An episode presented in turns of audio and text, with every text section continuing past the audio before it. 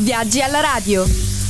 Bentrovati da Giusy di Giorgio ad un nuovo appuntamento con Viaggi alla radio, dove proseguiamo il nostro tour radiofonico per lo stato di New York e ci occupiamo di Buffalo, città delle cascate del Niagara e del lago Erie. Buffalo è una delle città americane con più edifici di pregio architettonico e con maggiore concentrazione di gallerie d'arte. Qui i grattacieli vanno a braccetto con il verde dei parchi e il palato si lascia incantare dalle deliziose Buffalo Chicken Wings.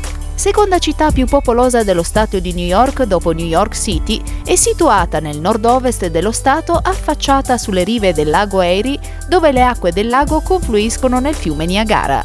Buffalo è una città ricca di arte e di musei perché gli edifici storici sono parte fondamentale della città. Qui troverete molto da vedere e fare, ci sono piatti tipici da assaggiare e annoiarsi è davvero difficile.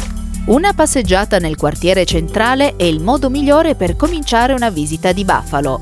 Il luogo più iconico è senza ombra di dubbio Niagara Square. Questa piazza è il centro nevralgico della città e da qui si diramano alcune delle strade principali, Buffalo è infatti una delle pochissime città americane ad avere uno sviluppo urbanistico radiale, cioè con strade che partono da un punto come dei raggi. Se questo tipo di pianta è comune in Italia e in generale in Europa, è molto raro trovare città americane pianificate in questo modo.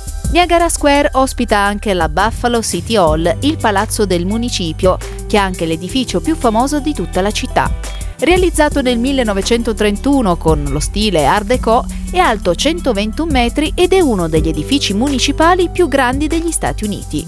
Al centro della piazza si innalza un obelisco di 29 metri, il McKinley Monument. Venne eretto nel 1907 su commissione dello Stato di New York in onore del presidente americano William McKinley, ucciso a Buffalo durante l'esposizione panamericana del 1901. Poco distante, lungo Franklin Street, troverete l'edificio che ospitava precedentemente il municipio e dove oggi si trovano degli uffici del Tribunale e della Contea di Erie, Lowry County Hall.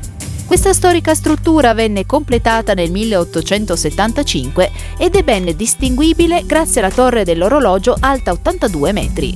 Qui troverete anche statue che rappresentano allegorie di commercio, architettura, giustizia e arti meccaniche. A pochi passi da qui, su Church Street, troverete anche il Guarantee Building. È un edificio di fine Ottocento ed è uno dei lavori più importanti dell'architetto Louis Sullivan, famoso per la sua facciata in terracotta che guardava dal basso verso l'alto. L'edificio colpisce particolarmente per le sue linee diritte verso il cielo. Nell'isolato vicino inoltre si può vedere la St. Joseph Cathedral, la cattedrale cattolica in stile neogotico.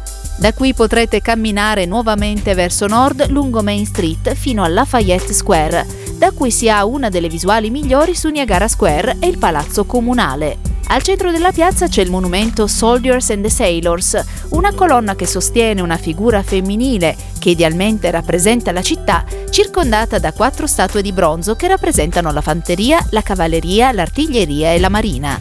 Intorno a questa statua troverete gli edifici storici più rappresentativi della città, come il Liberty Building, il Rand Building, il Brisbane Building e l'Hotel Lafayette. Proseguendo ancora verso nord, all'incrocio tra Main Street e Huron Street, troverete il Buffalo Savings Bank, un altro edificio storico di grande rilievo. Risale al 1901 e ha ospitato fino al 1991 una delle più grandi casse di risparmio degli Stati Uniti.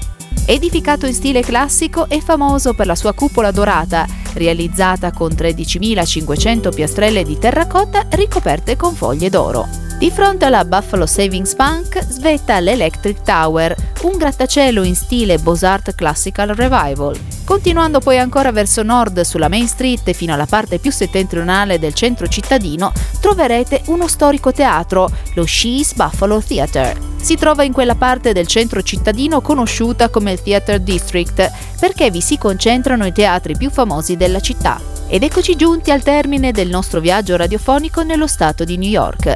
La prossima tappa nel Connecticut si terrà a partire da lunedì sempre alla solita ora.